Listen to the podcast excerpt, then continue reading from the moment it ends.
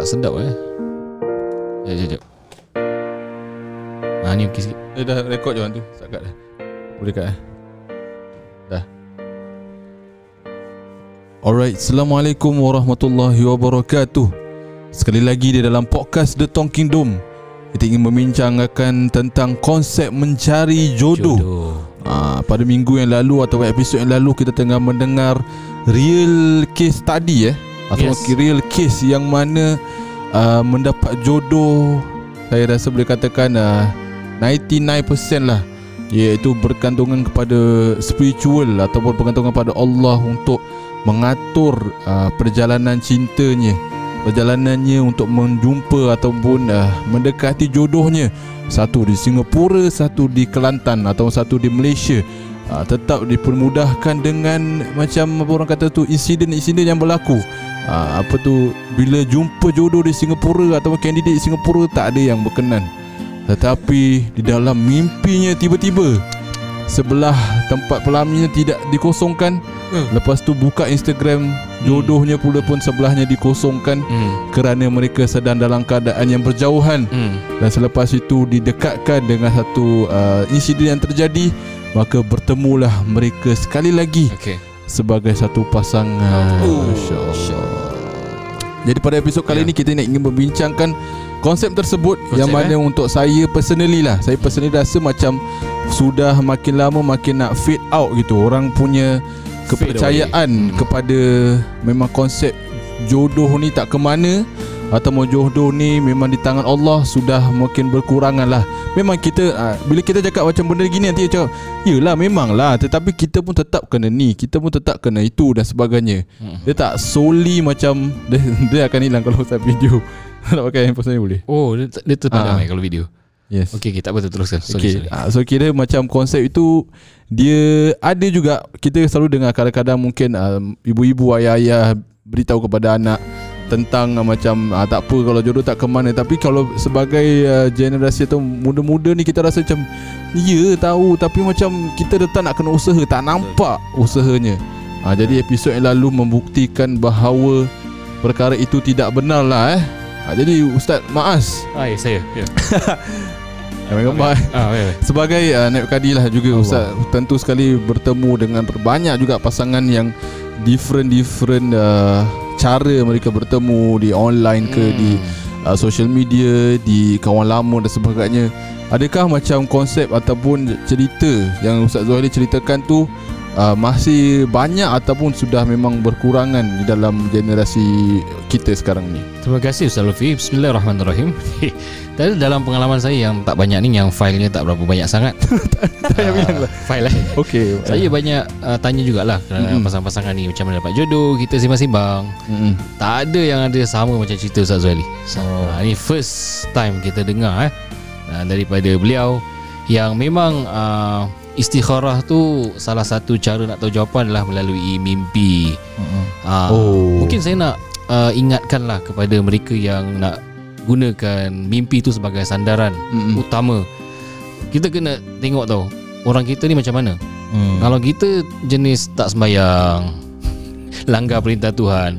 Kalau agak-agak lah kalau kita mimpi macam Ustaz Zuhaili mimpi tu atas belamin Lepas tu uh, sebelah kosong kan Takut-takut dia nanti sembarang tafsir Oh. ha, Jadi Ustaz Zuhaili telah lakukan satu lagi langkah langkah iaitu untuk bertanyakan kepada guru-guru beliau. Oh betul. Oh yeah, Ah, that's verify, kena verify. Kita takut ramai orang dia shock sendirilah, dia tafsirkan mimpi sendiri. Ha, bukan tak boleh gunakan cara tu tapi kita kena betul-betul dalaman kita tu kena kuat. Ha, kita punya akidah, kita punya kerohanian ku kuat ha, baru boleh gunakan pendekatan sedemikian lah maknanya ha, tawakalnya ha, kena istikharah dulu sebelum kenal.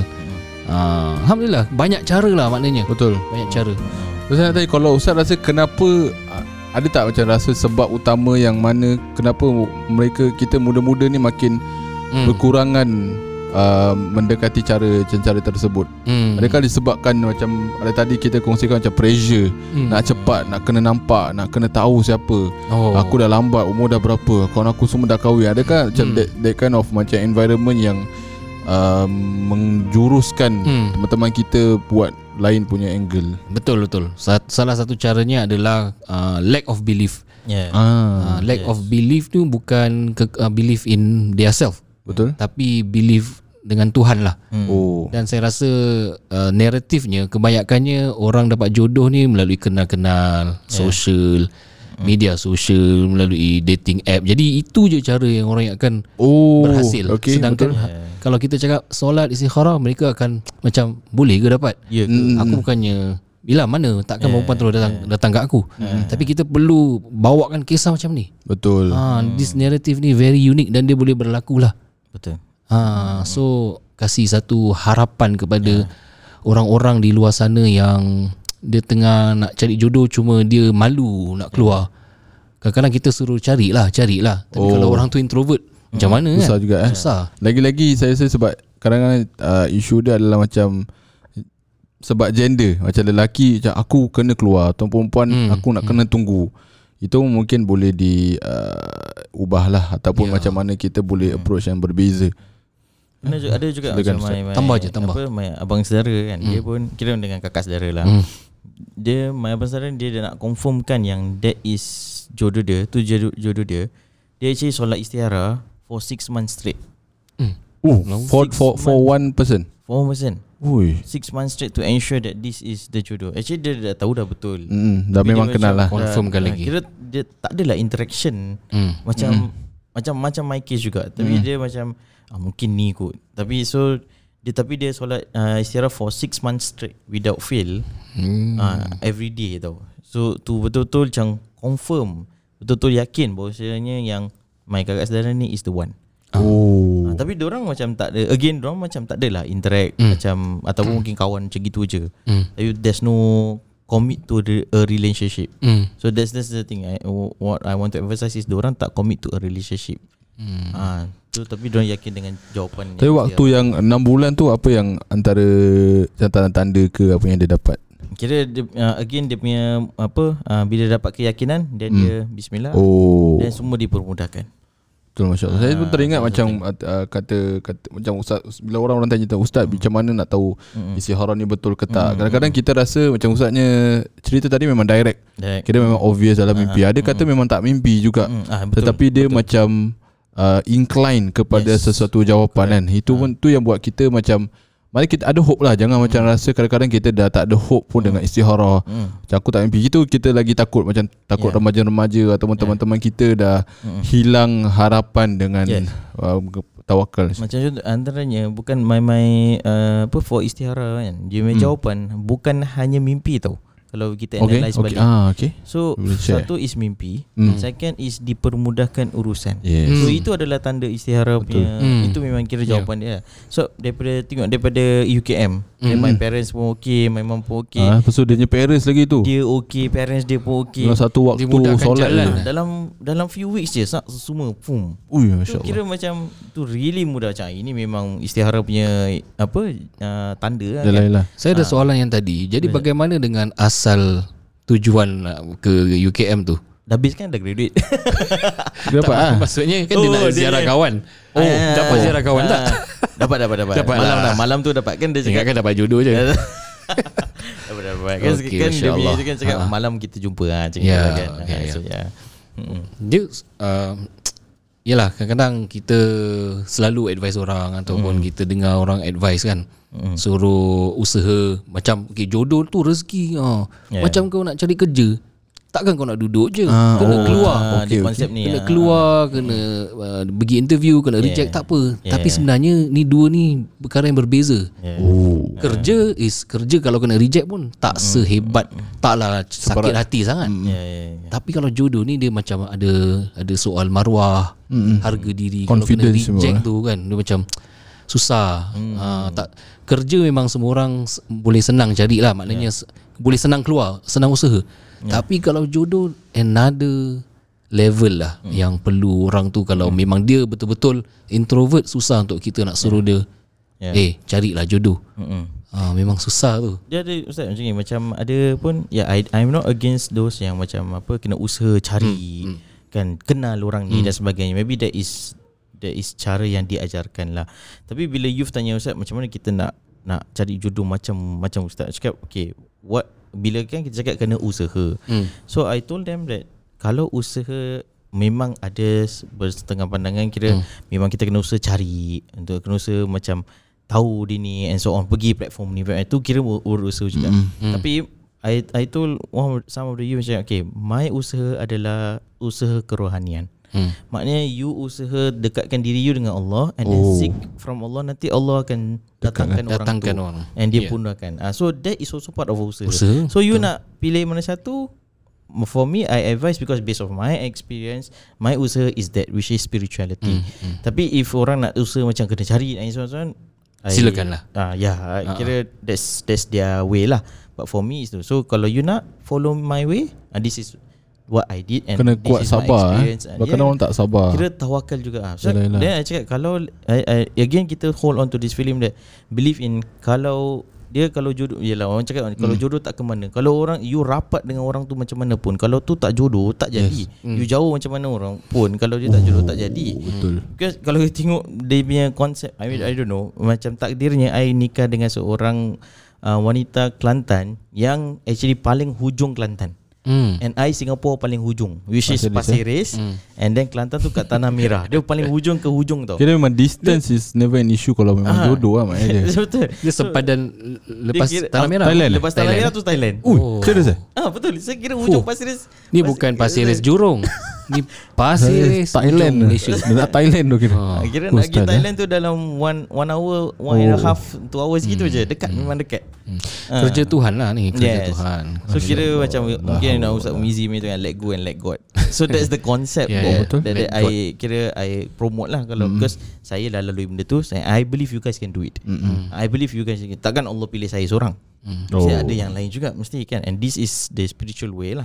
Tapi kalau saya boleh Hmm. uh, nampak juga Kira macam you can manage to do this Because it's not only macam Bila you cari jodoh je Baru you ada this strength tau Hmm. It's a strength memang built in for years It's not macam yeah, correct. Kita kalau uh, ah, Boleh lah aku nak try ikut Zu- Zuhaili Hmm. Mungkin dia tak akan- Dia tak that Dia belum ada that strength Mungkin dia perlu take 3 years 4 years To reach that level Baru dia boleh start cari jodoh sebagainya. Sebab dia macam tadi lah Nak betul. dekatkan diri dengan Allah ni Semua berapa tahun. Kita bukan satu tahun. Mungkin. Okay aku dah kira This year aku start Ustaz Zuhaili punya Route. Tak boleh Route dia dah lama. Dah lama you dah start. Confident level juga tu. Macam takut aku punya Fatihah masih rongak. Hmm, Itu semua kena Sembayang belum betul kan? Takkan aku nak terus.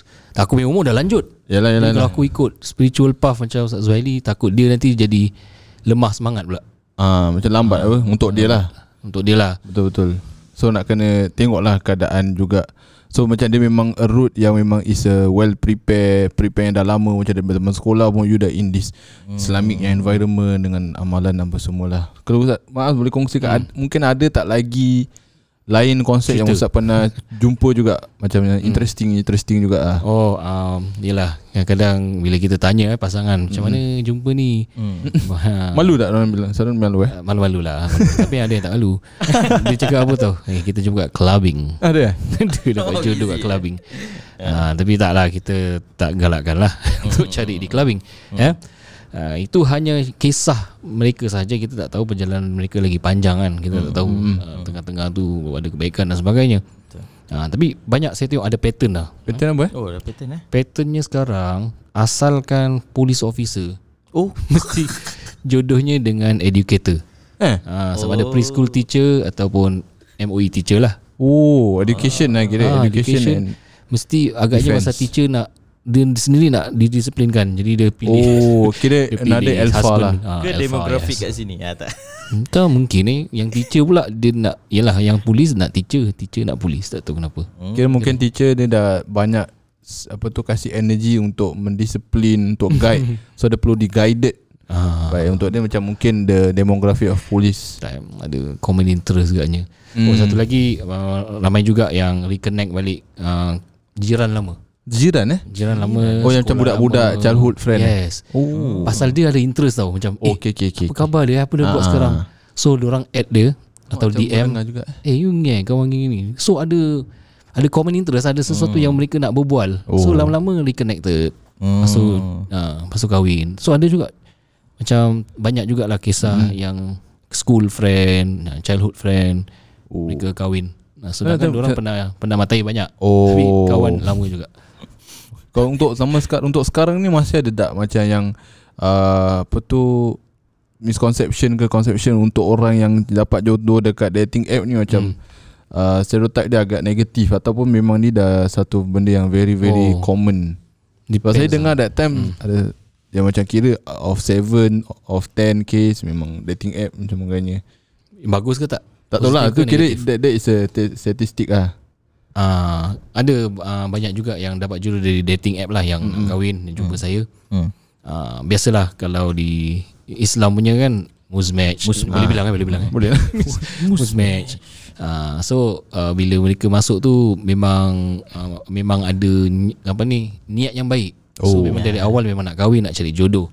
So memang Dalam tu pun ada orang Yang salah gunakan lah. Ada suami orang kan Nak cari dua Nak, nak pasang tiga. Hmm. uh, So bila dia Niat yang baik Itu hanya platform saja Then When you are really Transparent mm, Jujur Kepada orang yang You dah shortlist tu InsyaAllah Allah akan Jodohkan Yeah. Uh, ada satu tu uh, last last uh, weekend baru saya nikahkan seorang daripada UK base mm. uh, Mak Saleh kahwin dengan orang Singapura dan Oh. Jumpa kat mana tu? jumpa kat dating app yang oh. tak popular. Kira macam Islamik juga tapi tak popular. Uh, saya tak ingat lah nama dia apa. Oh dia kira memang Kira dia macam Singapore, UK Lepas tu Uh, kenal dekat app tu kenal kat Dia tak ada common kerja ke apa tak ada lah. Tak, Eh, ada. style lah tak pernah pergi sana ke apa ke. So Jumpa UK app. datang Singapura lah? Ha, bawa bal UK datang Singapura lah. Oh. Tinggal sini lah Kerja sini tak Lepas tu orang nak pergi UK. Oh Kira uh, the wife nak stay sana. Hmm. Biasa eh Jadi umur the wife pun dah 40 gitu. Ah. tak give up tau. Ah. Oh ah. Oh, insyaAllah. Hmm. So, okay, uh, berbual pasal tu kan, saya ada satu uh, ada juga youth macam yang uh, muslimah dia tanya, dia dah 30-an. Hmm. Terus cakap ustaz, saya ni dah 30-an. Saya tak dapat jodoh lagi. Adakah sebab saya ni banyak buat dosa? Sebab tu lah jodoh saya dilewatkan. Ah, kalau tu macam gini macam mana ustaz? Saya pun tak tahu nak jawab lah Ini, ini kerja Tuhan lah Cik tak ada Betul lah Apa pandangan Ustaz Zuli? Tapi So, saya saya, jawab saya apa? jawab, saya jawab Ah. cakap that's not that's not the equation. Hmm. Oh Ah, that's not the equation. So equation dia memang bukan macam itu. Macam kira kita banyak buat dosa maka jodoh dilewatkan tak. That's not Hmm. equation. Jodoh is rahsia Tuhan. Ya And then uh, mungkin awak belum ada not because of your dosa dan sebagainya. Maybe memang dia tengah prepare and maybe Hmm. you also need to prepare yourself. Uh, so macam kalau saya analyse balik saya punya perjalanan pun kira saya dah niat nak kumpul duit. Mm-mm. Saya kumpul duit and struggle. Kan? Oh lepas grad eh. Ah, lepas grad tu. Ah, so memang dah macam okay aku nak kahwin. Seribu sebulan. Ah seribu sebulan. Is, I mean that- there's a lot lah. I mean kita kerja macam ni kan. So ah, seribu sebulan tu Ya yeah, so a bit hard lah. Tapi Alhamdulillah Allah mudahkan. Tapi that's why I also Sekarang budak-budak remaja Budak-budak youth pun Diorang nak kahwin. Tapi duit tak nak kumpul Sabar-sabar when, when, Nak when kahwin you, tapi nak nak spend. So kita rewind balik Ah. Yang yang last episode. When you Yes. Ada niat nak kahwin tu Ada letak timeline tak? Okay I buy 30 years old is it? 30 years old correct. Tu waktu tu belum kenal siapa-siapa pun kan Belum lah. Ah, Tapi memang kahwin 30 ke? Early Tak eh? earlier Early kan? Earlier Ya Earlier Allah pun mudahkan urusan ah, Kahwin umur 28 Okay Kalau let's say Dia ada uh, Target macam tu Ya yeah. Tapi dia dah reach 30 pun dia belum dapat jodoh. Mm-hmm. Jadi apa nasihat yang terbaik untuk orang-orang macam ni lah? Adakah dia perlu refine balik dia punya goal? Ah, dia dia yang kita kita fakir yang kita faham konsep is kita boleh target. Hmm. Tapi at the end of the day you need to trust Allah what's the best time lah for you. Hmm. Ah, memang kita ada. Sekarang kita punya not all yang kita target atau yang kita wish akan dapat apa. Ah, so So kalau perfect timing will come at the, I mean like what what I will, I will say to the youth like the perfect person will come at the perfect timing. ya. So kalau dah dah reach 30 kalau memang dah tak rasa ada jodoh lagi, continue cari. Continue je buat apa-apa extendkan lah 35 tahun ke. Yes. Uh, because at the end of the day macam I, I macam especially kat Singapore lah, dia dah tak jadi stigma dia tak jadi benda yang stigma macam an, andatun is it anak dara tua dan sebagainya. Mm. I told them that there's no more in Singapore mm. because berapa ramai orang yang umur 30-an Nah. masih belum mengkahwin. Eh, dia dah There push the number of orang kahwin dah lagi tinggi Ya dah. ya ya. Wah, tu satu baik eh. Yeah, so macam it's normal in Singapore already. But unless you compare yourself with Malaysia, then it's different. Masih ada eh. Because kat Malaysia They promote Kahwin People muda. to kahwin muda Hmm. So Yelah kadang-kadang orang-orang ni semua tengok IG kat Malaysia Artis and so on and blah, blah, blah. So that's why macam Singaporean uh, Muslim mungkin pressured by that. But actually no Because Singapore dia berbeza punya konteks Kan dan sebagainya. So it, again you trust Allah SWT then Hmm. yeah it's, just, it's not really about you dosa ke apa ke Mm. and so on. Eh, so yeah. Saya rasa betul kira macam lagi satu angle yang kita boleh uh, positif lah kita tengok is macam memang rezeki di lain tempat lah. yeah correct kadang-kadang saya ada kenal juga macam orang ni memang rezeki dari segi wealth dia hmm. luar biasa memang kaya Yeah, yeah, yeah. dia dah businesswoman ada family dia orang family kaya tapi memang belum dapat jodoh. Hmm. Tapi dia punya rezeki memang kat tempat lain lah ada happy yeah, family. Tu macam Kira macam kita selalu akan eng- tengok the things yang kita belum dapat. Ni Yeah. untuk semua perkara lah. Mungkin Yeah. ada yang uh, dah ka, belum kahwin, lepas tu pasal kahwin. Pasal kahwin. Dah kahwin, Yeah. asal anak, Ah, uh, yeah, anak, yeah, dua anak, apa semua. Tetap akan continue aje. betul betul Uh, perkara kalau kita keep uh, thinking of benda yang kita belum kecapi. So kita boleh just tengok apa yang kita tengah ada. Kita ada happy family yang bahagia. Hmm. Orang lain tengah cari family, ada yang family tengah struggle. Dia ada semua, dia ada anak, lima anak, empat anak tapi mungkin ada ujian dia yeah. yang berbeza lah. So memang kena always refine eh bukan refine lah, reflex Reflect eh. Reflect. rezeki on on our particular moment yang kita tengah ada ni apa yang Allah tengah bagi yang aku belum puas ataupun cukup tunjukkan aku punya kesyukuran. Ha, so sekarang kita macam nak benda lain pula. So Yeah. pelan-pelan lah insya-Allah ada je rezeki kat tempat Yeah. lain. So once kita syukur nanti Allah Betul, tambah kan. betul, eh. InsyaAllah Lagi satu dan nakum kan masya-Allah. Alright. Okay. So insyaAllah lah itu kita punya perkongsian tentang konsep uh, jodoh pada episod kali ini untuk kita berikan sedikit uh, kata-kata semangat dan motivasi untuk teman-teman kita yang mungkin sedang mencari jodoh ataupun sedang uh, struggle dan sebagainya insyaAllah uh, kalau ada apa-apa muskilah ataupun ada kemuskilan agama boleh saja DM kita di The Podcast The Talking Dome di IG dan juga TikTok at Istighfar Mos InsyaAllah kita berjumpa di lain kesempatan. Assalamualaikum warahmatullahi wabarakatuh. Ini dengan SMR uh, Scotch Tape Waalaikumsalam. Alright. Allah.